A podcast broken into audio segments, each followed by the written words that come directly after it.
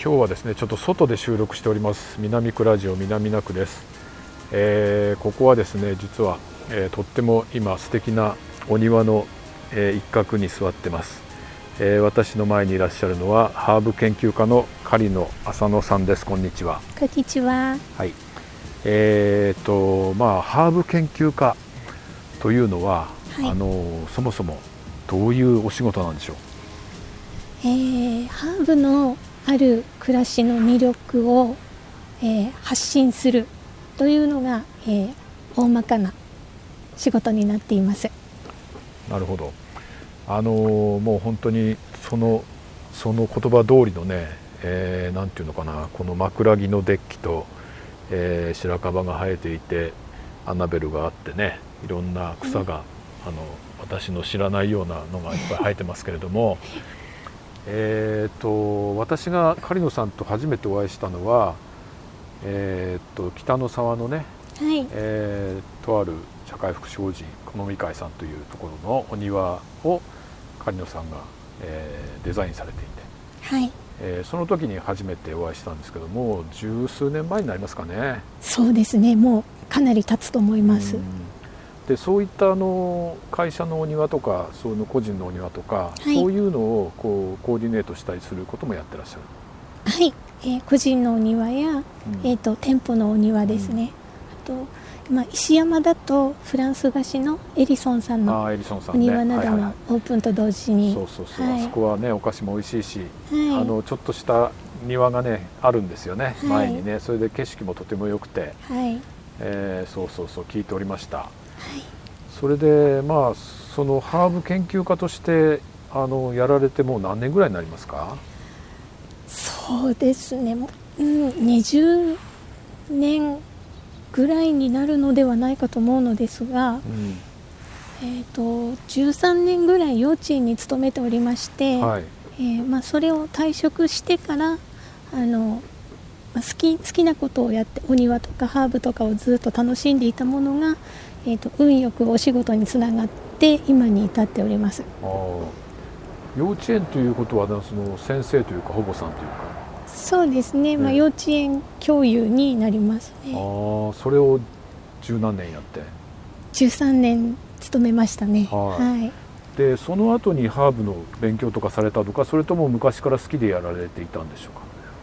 うん、あの幼稚園に勤めている時からお庭を作ったりハーブの栽培をしていましたので、まあ、趣味趣味だったんですよね。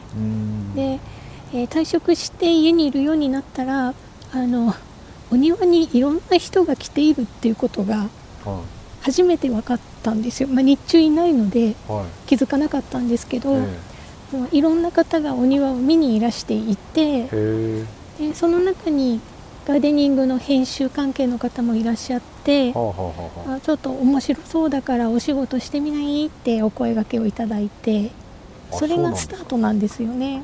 あじゃあもうその幼稚園に勤めていながら、はい、自分のそのお庭を作ってらした？そうですね。あ、はい、でそれをなんかその知らないうちに結構人が見に来るような庭だったんですか？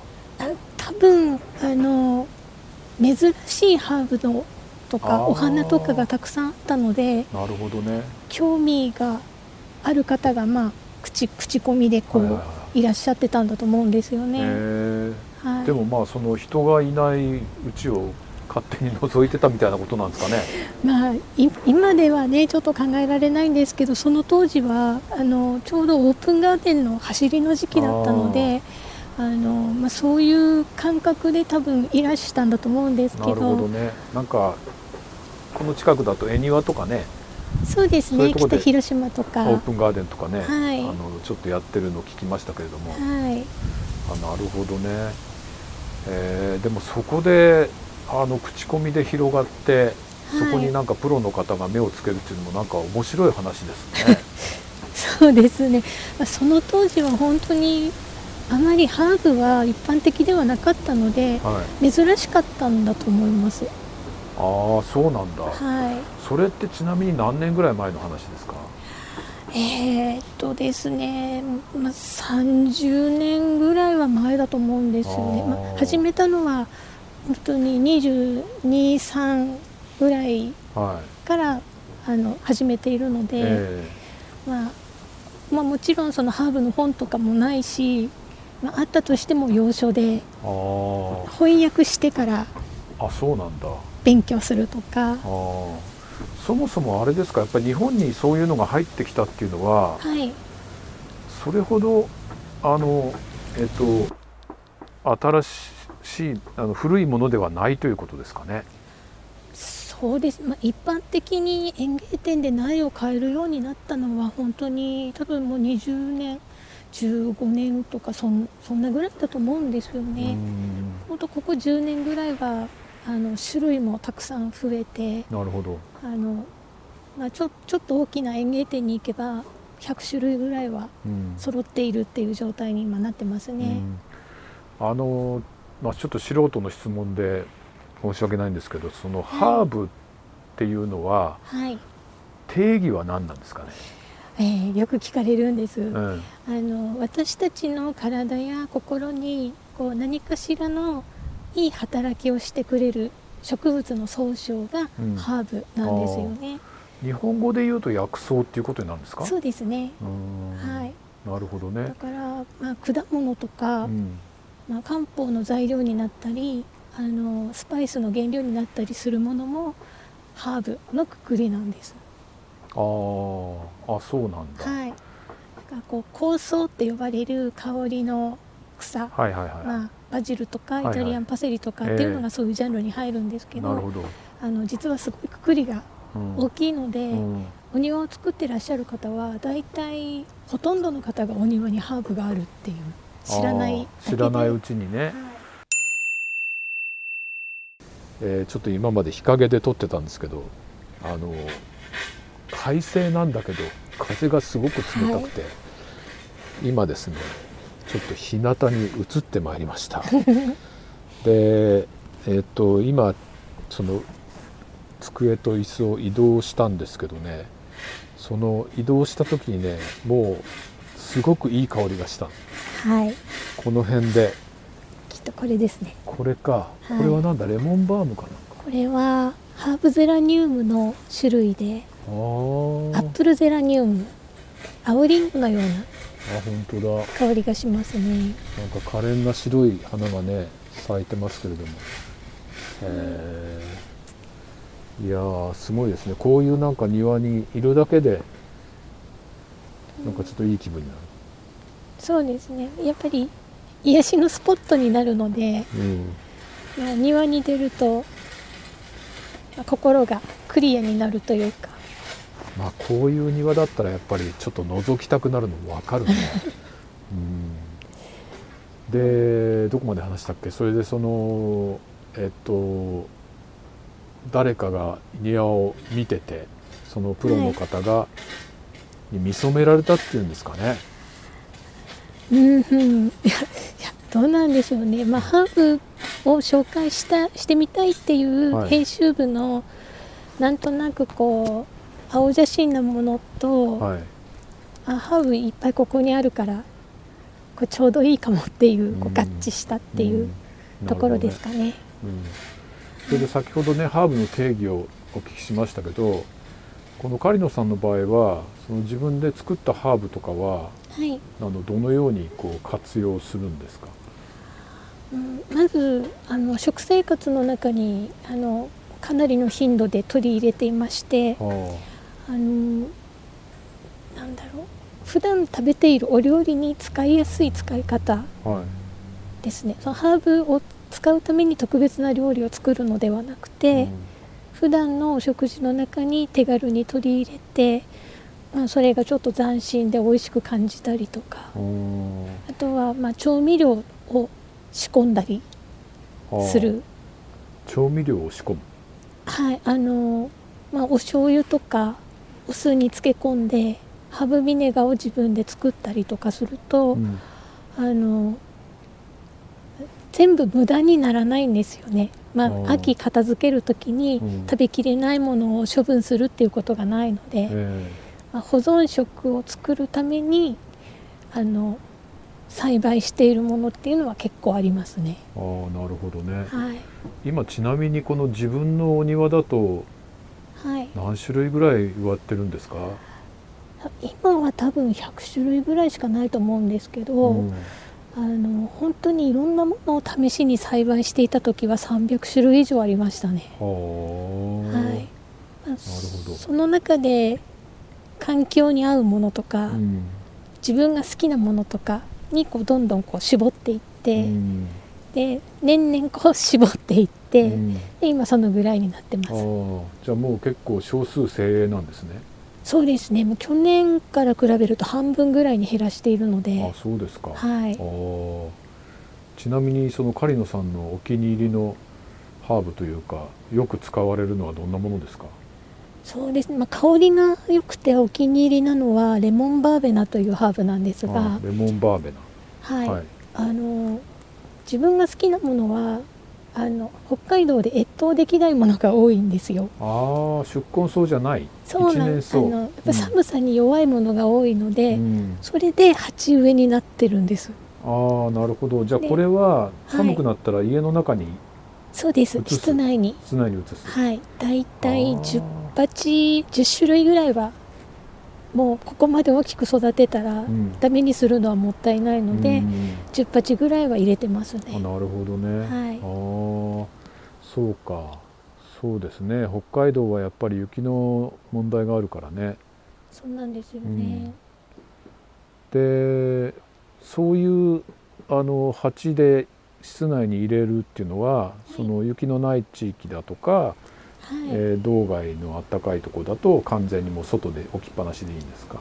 そうですね。あの東南アジアだったり、うんあの暖かい地域だとあの地植えであの本当に樹木みたいになったりするものとかもたくさんあるので、うんあのまあ、そこまで大きくはできないですけど自分が育てたそのハーブのなんだろう香りってやっぱり素晴らしいんですよあね。ーそのドライになったものよりも、あなるほどね。はい。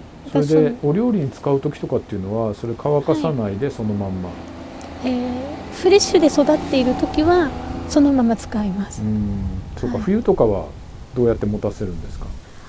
うんまあ、冷凍できるものは、うんあのすぐ使えるように冷凍してしまってまあ例えばブーケガルニとかだとあの、まあ、ブーケガルニっておしゃれな名前ですけど結局は出汁なんですよね。ああなるほどなるほど、まあブーケガルニってなんかパックに入ってるイメージがあるけど、あとなんかあのタコ糸で縛ってたりとそうか、ねティーバッグみたいなやつですよね。はいうんもうあのイタリアンパセリとか、まあ、ラビーチとかセージタイムなんかだとこう全部もう合わせてしまって、うんあの縛っちゃうんですよねそれ自体を。はいはいはいはいでラップに包んであのジッパー付きの袋に入れて冷凍しておくと。まあ、それをあのお鍋に入れてだしを取ってん。シチューを作ったりとか、あーなるほどなるほど。あのお鍋のだしに使ったりとかできるので。あのだしっていうとなんかその味味付けって感じだけどそのハーブは香りなんですか？それとも味もやっぱり？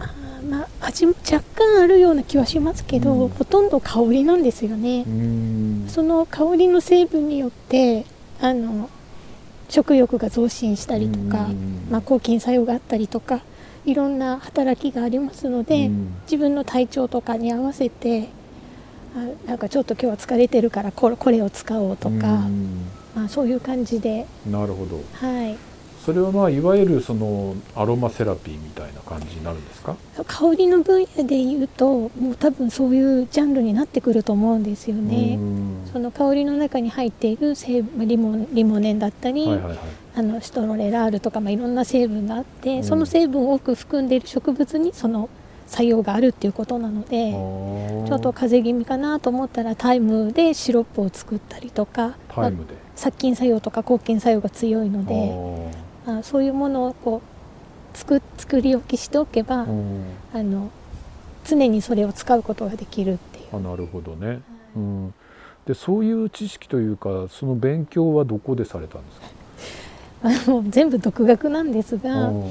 あの一番最初はその英語で書かれている本をあの辞書で調べて、はいはいはい。翻訳して自分で書き留めたノートですよね。まあ、それその後にだんだんいろんなあの和訳された本が出版されるようになってきたので、えまあ、そういうのとかあの薬理作用の書かれた図鑑があるんですよね、えまあ、そういうのをこうちょっとずつ買い足していって、はい、あなるほどね。じゃあ本当にもうどっか学校行ったとかじゃなくて？ではないですうね、ん。はい、そうなんだ。でもあれですね。その文献がない時にそういうのをやるっていうのはなかなか大変だと思うんだけど今でこそねそのアロマとかっていうのは結構はい、やってる方も多いし、そうですえね、ーちょっとブームと言っていいような感じもするんですけれども、うん。まあ、今みたいにインターネットですぐ調べられるわけではなかったのでね。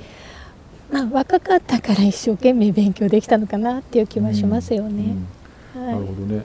なんかそのあれですか、えっとそのハーブにこう、はい。体を癒されたいっていうかなんかはい。そういうきっかけになるような出来事はあったんですか？あの植物に香りがあるっていうことにものすごい魅力を感じてたんですよ。この葉っぱをこするといろんなその植物によって香りが違うっていうことになまず衝撃をまあ二十歳ぐらいの時かな衝撃を。そう言われてみるとそうだよね。はい何のためにねそのそうなんですよね。うん。まああのまあ動物を引きつけるとかね鳥をひおびあのこう来てもらうとか。まあ、そうですね。受粉のために、うん。あの蜜源植物だったりとかうん。あると思うんですけど、まあ、ミミントだったりすると歯磨き粉とか湿布になっているっていうのはわかるんだけど、他のハーブはじゃあ一体何になってるんだろうっていうところから始まってうん。調べたり、じゃあ使ってみようかっていう。で自分で育てたものだとその、まあ、売っているドライになっているスパイスはいはい。と香りを比べた時にああこれは自分で作った方が絶対いいってー思ってうん。であれもこれも、まあ、お料理も好きだったので、うん。このお料理に使ってるこのスパイスは自分で育てられるんじゃないかっていうのでこうどんどんどんどん増えていったんですよね。うんなるほどね、はい。うんまあ北海道で例えばあのうん。ちょっとした庭があったりねはい。ベランダで育ててみたいとかってねはい。いう方多いんじゃないかと思うんだけれどもはい。なんかその初心者でも結構間違いなく育てられるって言ったら何だ何ですかね？あうん、すごく簡単なのはイタリアンパセリだったり、バジルとか。あなるほどね。あ。の割と皆さんが馴染みのある香りの方が育てても使いやすいんですよね。あとローズマリーなんかも割とうまく育っていくのうん。で、まあ、そういう一般的に普段自分が使っているスパイスの中に入っているものからチョイスして選んで、なるほど。はい、まあそういえば私も今年はバジルを何種類か植えました。はい。うんもうあの種類によって微妙に香りが違うそうのでですね。えそういう面白さもありますよえそうですね。ね。うんはい私は普通のバジルとあと今年はあのシナモンバジルというのをね、はい、あの植えましたよ。はい、うん、お茶にするとすごく美味しいんですよね。あそうなんだ。はああなんかもっぱらお料理というかピザに乗せるとかねい、はい、あのジェノベーゼソースにするとかって思ってたけどお茶、お茶も美味しいです。えー、あれは生場のまんま？はい、生のままで。あ本当。紅茶とブレンドすると美味しいああです。そうか、はい。そうだね。そのハーブティーってよくねありますけれども、あれも本当にいろんなものがありますもんね。そうですね。うん。あの単品で飲むよりは、うん。あのウーロン茶とか麦茶とか、ああそれいいな。あの紅茶以外にも、うん。そういうものとブレンドして飲むうん。とすごく飲みやすくなるんですよね。いやー確かにそれはそうかもしれない。はい。うん。だから、まあ、単品で飲んで嫌いになっちゃう人も結構いるので。あーなんかねあれやっぱり男はあんまり飲まないね。なんか薬臭いとか、うん。うんなんか匂いばっかりするとかになっちゃうので。そうなんですよ。私あのえっとちょっと今コーヒーをやめていてですね、はい。カフェイン抜いてるんですけども。はい。それでハーブティーとか頼むとねちょっとびっくりされますけどね、あれはなかなかでもいいもんですよね。そうですね、うん。はい。そうかお茶と合わせるのいいですね。うんミルクティーに入れたりしても美味しいので。ああだってカルダモンとか入れるもんねチャイとかね。あれもあれもなんかスパイスだけどハーブの一種なのかな。カルダモンは、うん。ここで育ってるんです。本当？あの生姜の仲間なので、えただその花花とか実は上じゃなくて下につくんですよね。え、はあはあはあはあ。はい。えー、そんなの北海道で育つんですか？まあ、これも室内に入れるんですけど、えあの葉っぱもカルダモンの香りがするんですよね。えあ本当に？はい。へえじゃあ葉っぱも使うんですかそれ？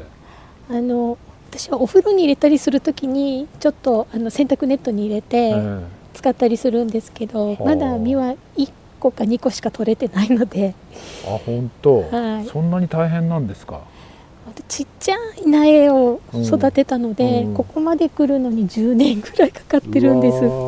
で今ねちょうど狩野さんの後ろにね その植木鉢があるんですけど何はい。センチぐらいかな？50センチぐらいの高さになってるかな、そうですね。うん、それでそれ一株じゃなくて何株か植わってる一株がもうどんどん増えていって今30本ぐらい出てると思うんですようね。んなるほどでもカルダモンってやっぱり生のあの袋に入ったの買うと高いからね そうなんですね。かそんそれしか取れないっていうとなんか納得しますねそうですね。そんなにたくさん取れるものではないので。ああなるほどなるほど、うんちなみにこの周りに見えるのは何何でしょう？いろいろあの ありますけれども ちょっといくつか名前を教えてもらっていいですか？これはまあグレコマですね。どこのお宅にもお庭のある方は多分ご存知だと思うんですけど、グレコマはい。あとはホップがあホップか。絡まさっていって、はいはいはいはい、はい。あのビールに使う、そうですね。うん、これはその狩野さんはどうやって使うんですかこのホップ。私は主にホップのリースを作るために、あリース？はい、育てあて。る方で。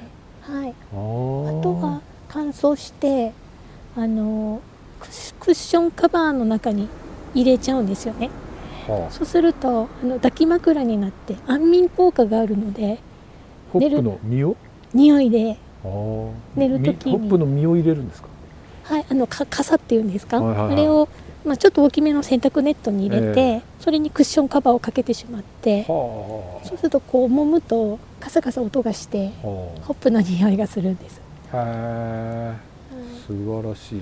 そういう使い方もできるんだ、そうですうね、ん、あとここにあるのはレモンマートル、レモンマートル。はい、よくあのお茶になって出てくるんですよね。あのハーブって手でこすってうん、こすった手の匂いを嗅ぐとよくわかります。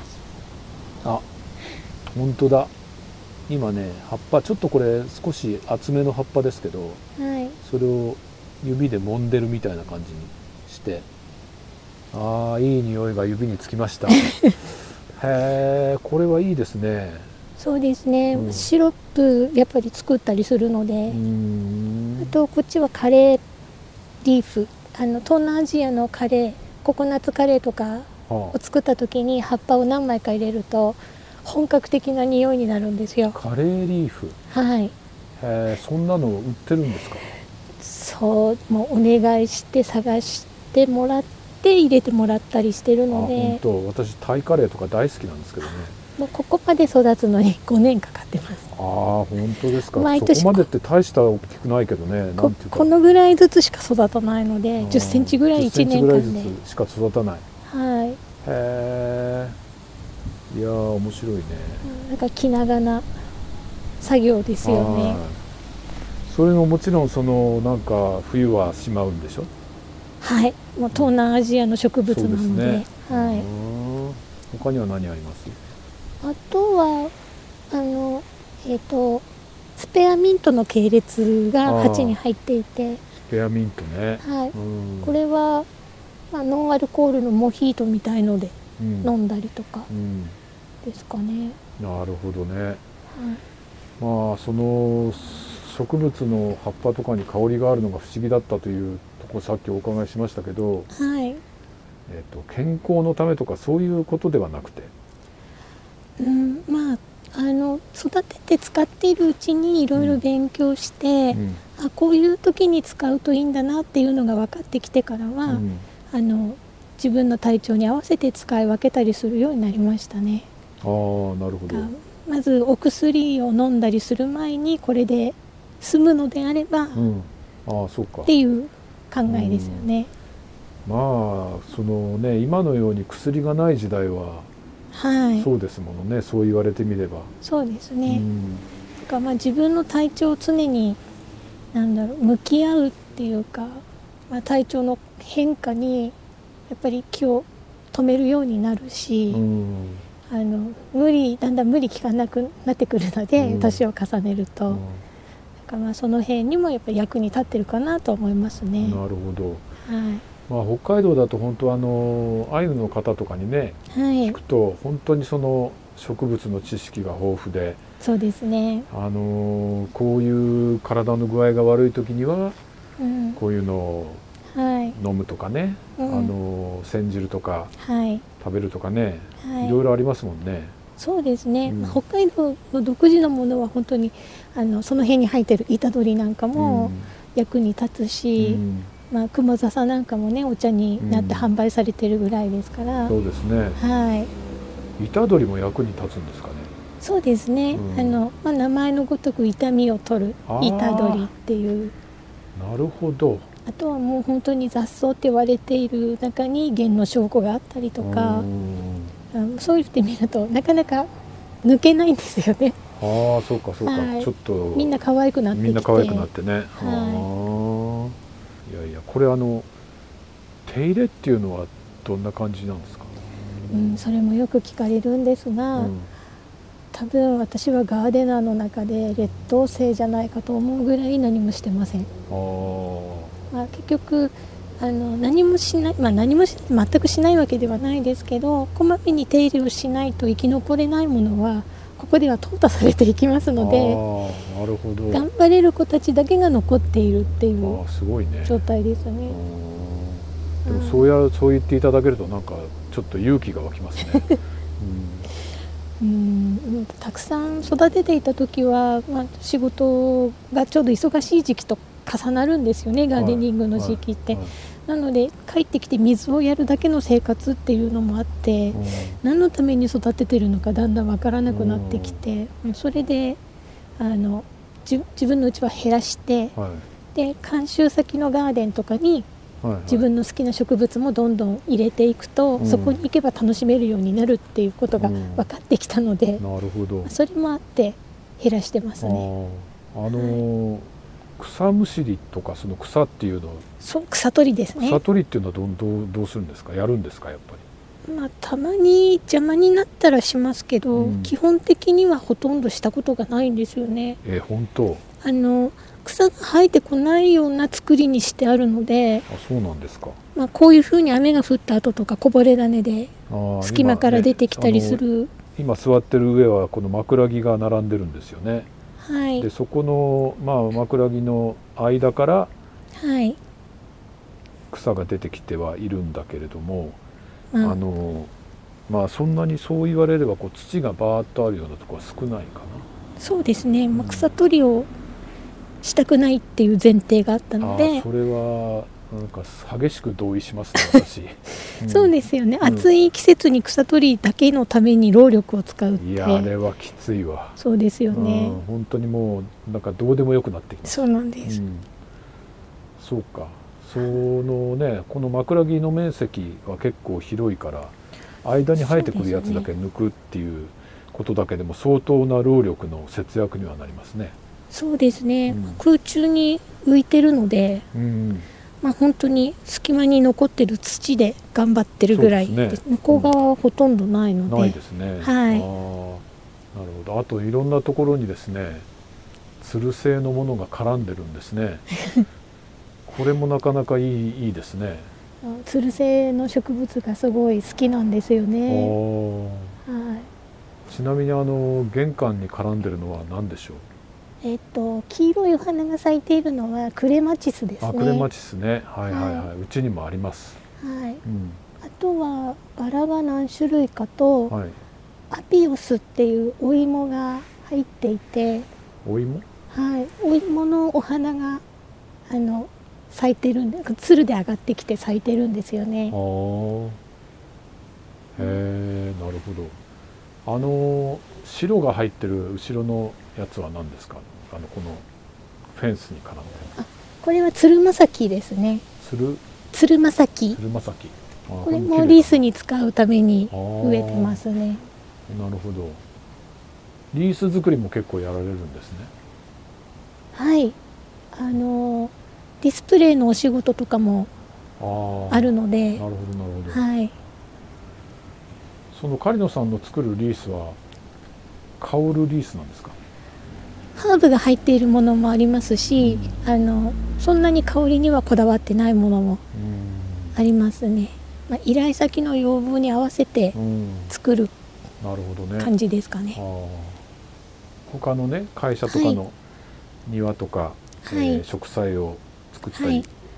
するお仕事も結構あるだあるとお聞きしましたけど、そうですね、うん。はい。あのルピシアさんの、あのグルメの部門のルピシアグルマンというところがあるんでおすけれども、茶のルピシアさんね、はい、はい。そこであの、えー、とビール工場もああえー稼働しておりまして。ニセコにねルピシアさん実はあの本社をね東京からニセコにはい。移されまして、北海道民としてはとっても嬉しいですね。そうですね、うん。はい。でビール作ってあとはい。本社も今、今建て建ててんのかな、これからですね。はい。はい。まあ、ビール工場の、えー、と前の敷地に、えー、とガーデンを去年はあ、はあの植栽しましてそこは宿根草のガーデンなんですけども、はいはいはい。あとはあのレストランもうんうん。ありますので、ありますね。ビラルピシアの方はいはいの、えー、とガーデンですね、ええ。そこは、えー一年草がかなりメインになっていあてー華やかで、まあ、可憐なお花畑あなるほど。のようになってますうね。ん。そういうそれはあれだ。あの特にハーブだけではなくてはい。いろいろな草草花をそうですね。ねあのやっぱそそこそこのガーデンによって目的があって、ビラルピシアのガーデンはお客様に喜んでいただける、そのお花畑を目当てにでも来ていただけるようなっていうあの目的もありますので、えあのそこに来てお花をこう見ていただいえて、うん。まあ、好きなフォーカルポジションでお写真を撮っていただいたりとかなるほどね。ですね。じゃあまあハーブ研究家とはいうもののそのガーデニングとかそういうこともやそるというそうですね。あのまあガーデナーの一人でもありますのでそうかそうかそうか、はい。なるほどね。いやあの私はズボラなんでうちは、はい。あの去年だったかな。一昨年。あ一昨年ね。ちょっと宿根草を植えたんですよ、はい。であれはなんていうのかな。すごいですねあの生命力、そうですね。うん、であのもうそろそろ終わりになりますけどはい。これからだんだんと枯れてきて、はい。えー、ともう雪が降る前にはもう見るも無残な姿になってですね、ん終わっていくんですけれども、はい。それでこれ本当に何もしなくていいのかって聞いたら「いや本当何もしなくていいよ」とかって言うわれて、ん。で本当にそのままにして、はい。えーまあ、ちょっと枯れたところをポツポツ取ったりしてねそのぐらいで、はい。あのあとはもう雪に埋もれるまんまになって、はい。これいくらなんでももう出てこねえんじゃねえのみたいなね そんなふうに思ってたらはい。なんとなんともう全くそんな心配はなく、はいえーもりもり出てきて。そうですね。だんだんそれがまたやっぱり1年前よりも余計元気になって出てくる、株が大きくなっていくんですよね。あーでもあれすごいなと思ってね。私みたいなそのズボラな人にはいいなと思って。だけどちょっと大きくなりすぎちゃったりしてね、はい、うん、まあ、そうなると株分け作業とかがあー。あるんですよね。確かにね。株分けした方が良さそうだな。ちょっとだいぶもう詰まってきましたからね、はい、うん、そういうのもこういろいろとやられるそうですね、うん。はい。まああの一緒に作業したりとか、うん。あのこ今年はこれとこれを株分けした方がいいですよとうん。かアドバイスをしたりとかですね、なるほどね。はい。でもまあルピシアのねこれからニセコのルピシアさんは多分大きく変わるんじゃないかと思ってねはい。私も実は楽しみにしてるんですけども、まあ、そこに行くと、えー狩野さんの、えー手がかかったあの あの植物がねにはい、会えるというか。そうですね、ということで楽しみですね。うん。はい。なるほど。あの冬とかの時期に、はい、そのさっき冷凍すると言いましたけれども、はい、乾かして使うようなものっていうのは何かあるんですか？あたくさんあります、うん、あの、えー、基本的にはドライにして、はい、あの保存するのが簡単だと思うんですけれども、はいはい、あのきちんとドライになりきらないと色が汚くなったりカビが生えたりするんですよね。なのであのまあドライにする時は、まあ、ちょっと外まだ暖かくても暖房をつけるぐらいの気持ちで一気に短い時間で乾燥すると香りもそんなに飛ばずにあなるほど。いい感じで保存できるんですよね。はい、そうか。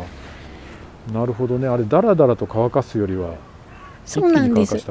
もうできるだけ短い期間でだからまあお車をお持ちの方でしたらこういう天気のいい時に、はい。室内に車内に直射日光が当たる時間帯にあのダッシュボードに新聞を広げて、えー、そこに置いとくと今時期だったらもうすぐパリパリになるんですよね。その車内の温度が高くなりますからね。はい。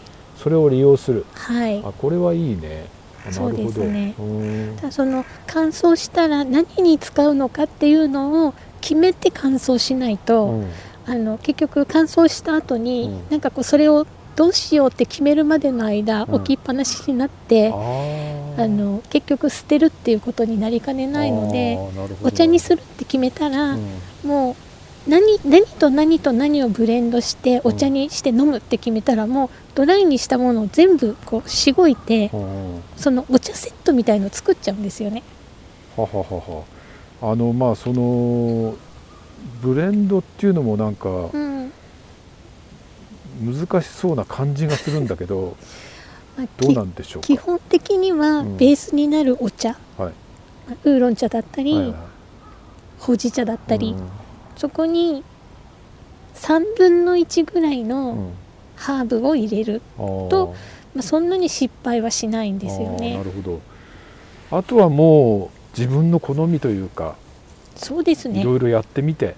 はいもうオリジナルを作っていくこと自体を楽しんだ方がいいと思いますね。うん、確かにその紅茶とかウーロン茶とかね、はい、ベースに加えるっていうのはいいですね。そう最初に加えておかないと、面倒くさくなって使わなくなるんですよ。やっぱりあとハーブだけのお茶よりもそっちの方がいいな。うん、飲みやすくなりますね。ね。はい。うん、あとはそのキッチンハーブ類のあのイタリアンパセリだったりバジルなんかもあのバラバラにドライにしておかないで、はい、もう自分でミックスして、ハーブミックスを作ってしまうとお料理にすごく使いやすくなるんですよね。あなるほどね、はい、あとハーブソルトとかっていうのもありますね。そうですね。そこにお塩を足したり、うん、でオリジナルで自分の好きな割合をなるほどね。こう考えて、うん、じゃあ来年これ植えようとか。あのー、まあ例えば庭がなくても、はい、マンションのベランダとか、はい、そういうとこでも十分できますかね。はいあの何も心配せずに、うん、大きめのプランターにいくつか寄せ植えすることをお勧めします。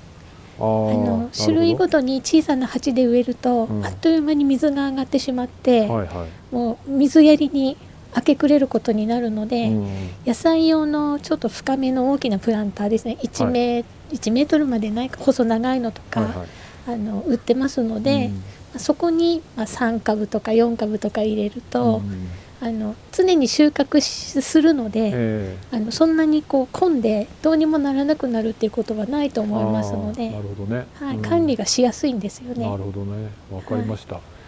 あのまあ今日これを聞いてねなんかちょっとハーブやってみようかなと思う方がいたら、はい、そのじゃあ超初心者におすすめのなんか失敗が少ないハーブ例えば5種類ぐらいって何ですかね？食べるハーブですか？うんどっちが一般的なのかな？そうですね。えーと、今これから冬に向かうので、うん、室内で育てるとしたら、うん、えーと、ルッコラとかルッコラ、ね、あのバジルの種を買ってきて、うん、あの何でしょうこう小さな浅い鉢でもいいので、はい、種をまいたらベビーリーフのように摘みながら食べると、あー。大きく育てるよりもずっと楽で香りがすごく芳醇で美味しくいただけると思います。なるほど。ルッコラ実は私今年植えたんですよ。はい、で失敗しまして花咲いちゃったんですよ、うん、あっという間にお花咲いちゃうんですよね、うんそうです油断してたら咲いちゃったなんんですです。よベビーリーフみたいにそのた種まきわーっとしてちっちゃい芽がいっぱい出てきたのをうん。間引きしながら食べていくとなるほど。あの美味しいベビーリーフが食べられああますそうか。だから花咲いちゃうともうそっちでねもう終わっちゃう、はい終わっちゃってというか栄養取られちゃって。そうなんです。うん。花は摘む。摘む前にもう葉っぱを摘んで食べる、もうお花が咲く前です。ほんなんだろうこの1 0センチぐらいですかね、うん。まあ、せいぜないる行ってそのぐらいなので、うんルッコラ今から植えても大丈夫なんですか？はい、暖かいところであれば室内で。種種まきして。種まきして。はい。あと何ですかね。他にありまイすか？タリアンパセリ。イタリアンパセリね、うん。うん。これはいつでも使えますね。そうですね、うん。あとはうんまあミントとかチャービルとかがあると、ああああちょっと飾りに使ったりとかできますね。チャービルね、うん。はいありますね。はいはい。あのなんかちょっとお料理にちょっと添えるとねはい。チャービルとかいいですよね、はい、うん、あとはなんだろう飲む飲む系のハーブっていうかその、えーお茶にするようなハーブだと何かありますかね？そうですね。うん室内でそうん。の鉢植えを育てることができるのであれば、うん。えーレモンバーベナとレモかンバーメださっきのこれね。えっとレモンバーベナ、うん。こっちレモンマートル。あマートルかこれは。はい。うん。この辺りがあるとお茶は結構楽しめますね。レモンの香りいいですもんね。はいこう本当管理できるもの室内で、まあ、初心者の方だったら管理するの3種類ぐらいが、多分もう目が行きと行き届くうんうん限界だと思いますね。なるほどね、はい。うん。じゃあまああまり欲張らないでそのあそうたりから始めてみると。まずまず成功体験が大事なのあー成で功体験ね、はい。確かに確かに。それは言えます。うまくいったらまた増やすっていう、なるほどなるほど、うんそうですね、まあ、小さくてもいいからね。そうなんですよね。ちゃんと収穫できるようなものをねはい、やりたいな、うん、はい。はい楽しんであの、ね。育てると植物にも伝わりますので。ああそういうもんですかねやっぱり、やっぱりこうプレッシャーを感じているとうん、伝わってうまく育たないんですよね。そうですか。すぐ枯れ枯れちゃったらどうしようとかあ心配してると不安が伝わってしまうので。あーなんかその植物と対話してる感じあります、そうありますね。やっぱり手をちゃんと手をかけてあげればかけるほど、うん。すごい良くなっていくんですよね。あ育ち方とか香りとか、あなるほどね、はい。なん、か可愛いですよね。触れることが大事ですね。溢れる、はい、えー。今日はどう？調子はみたいな感じで？すごい今日頑張ってるねとか暑いのにご苦労様とか。うん、いい匂いだねってやっぱ褒めてあげたりするとあーなるほど、ね、伝わってると思いますね。そうか。いや、はい本当いい匂いだねこれね。これ素晴らしい、ううん。ん楽しんでみてください。ですね。なんか気持ちがとっても豊かになる感じがする、そうですね。うん。はい。なんか安心安心するというか、はい、うん。リラックスできるっていうことなんだと思うんですよね。はい。なるほど。わかりました。あのー例えば睡眠にいいハーブとかってあります？よく眠れる。よく眠れる。お茶。あカモミールですかね。カモミール、はあああれはいいですか、い。安眠のお茶だったり、うん。あのちょっとこう心配事があってお腹が痛いなっていう時とかにいいお茶なんですよね。カ。モミールね。はい、うん。カモミールをミルクティーで飲むととても穏やかな気持ちになれると思います。ああカモミールミルクティはい。ーなるほど。いいですね。うん。じゃあ今度ちょっとぜひ試してみたいと思いますはい、ね、夜眠れない方はカモミールやってみてください。はい。はい。ということで今日は狩野さんのお庭にお邪魔しました、えーハーブ研究家の狩野浅野さんでした。どうもありがとうございました。どうもありがとうございました。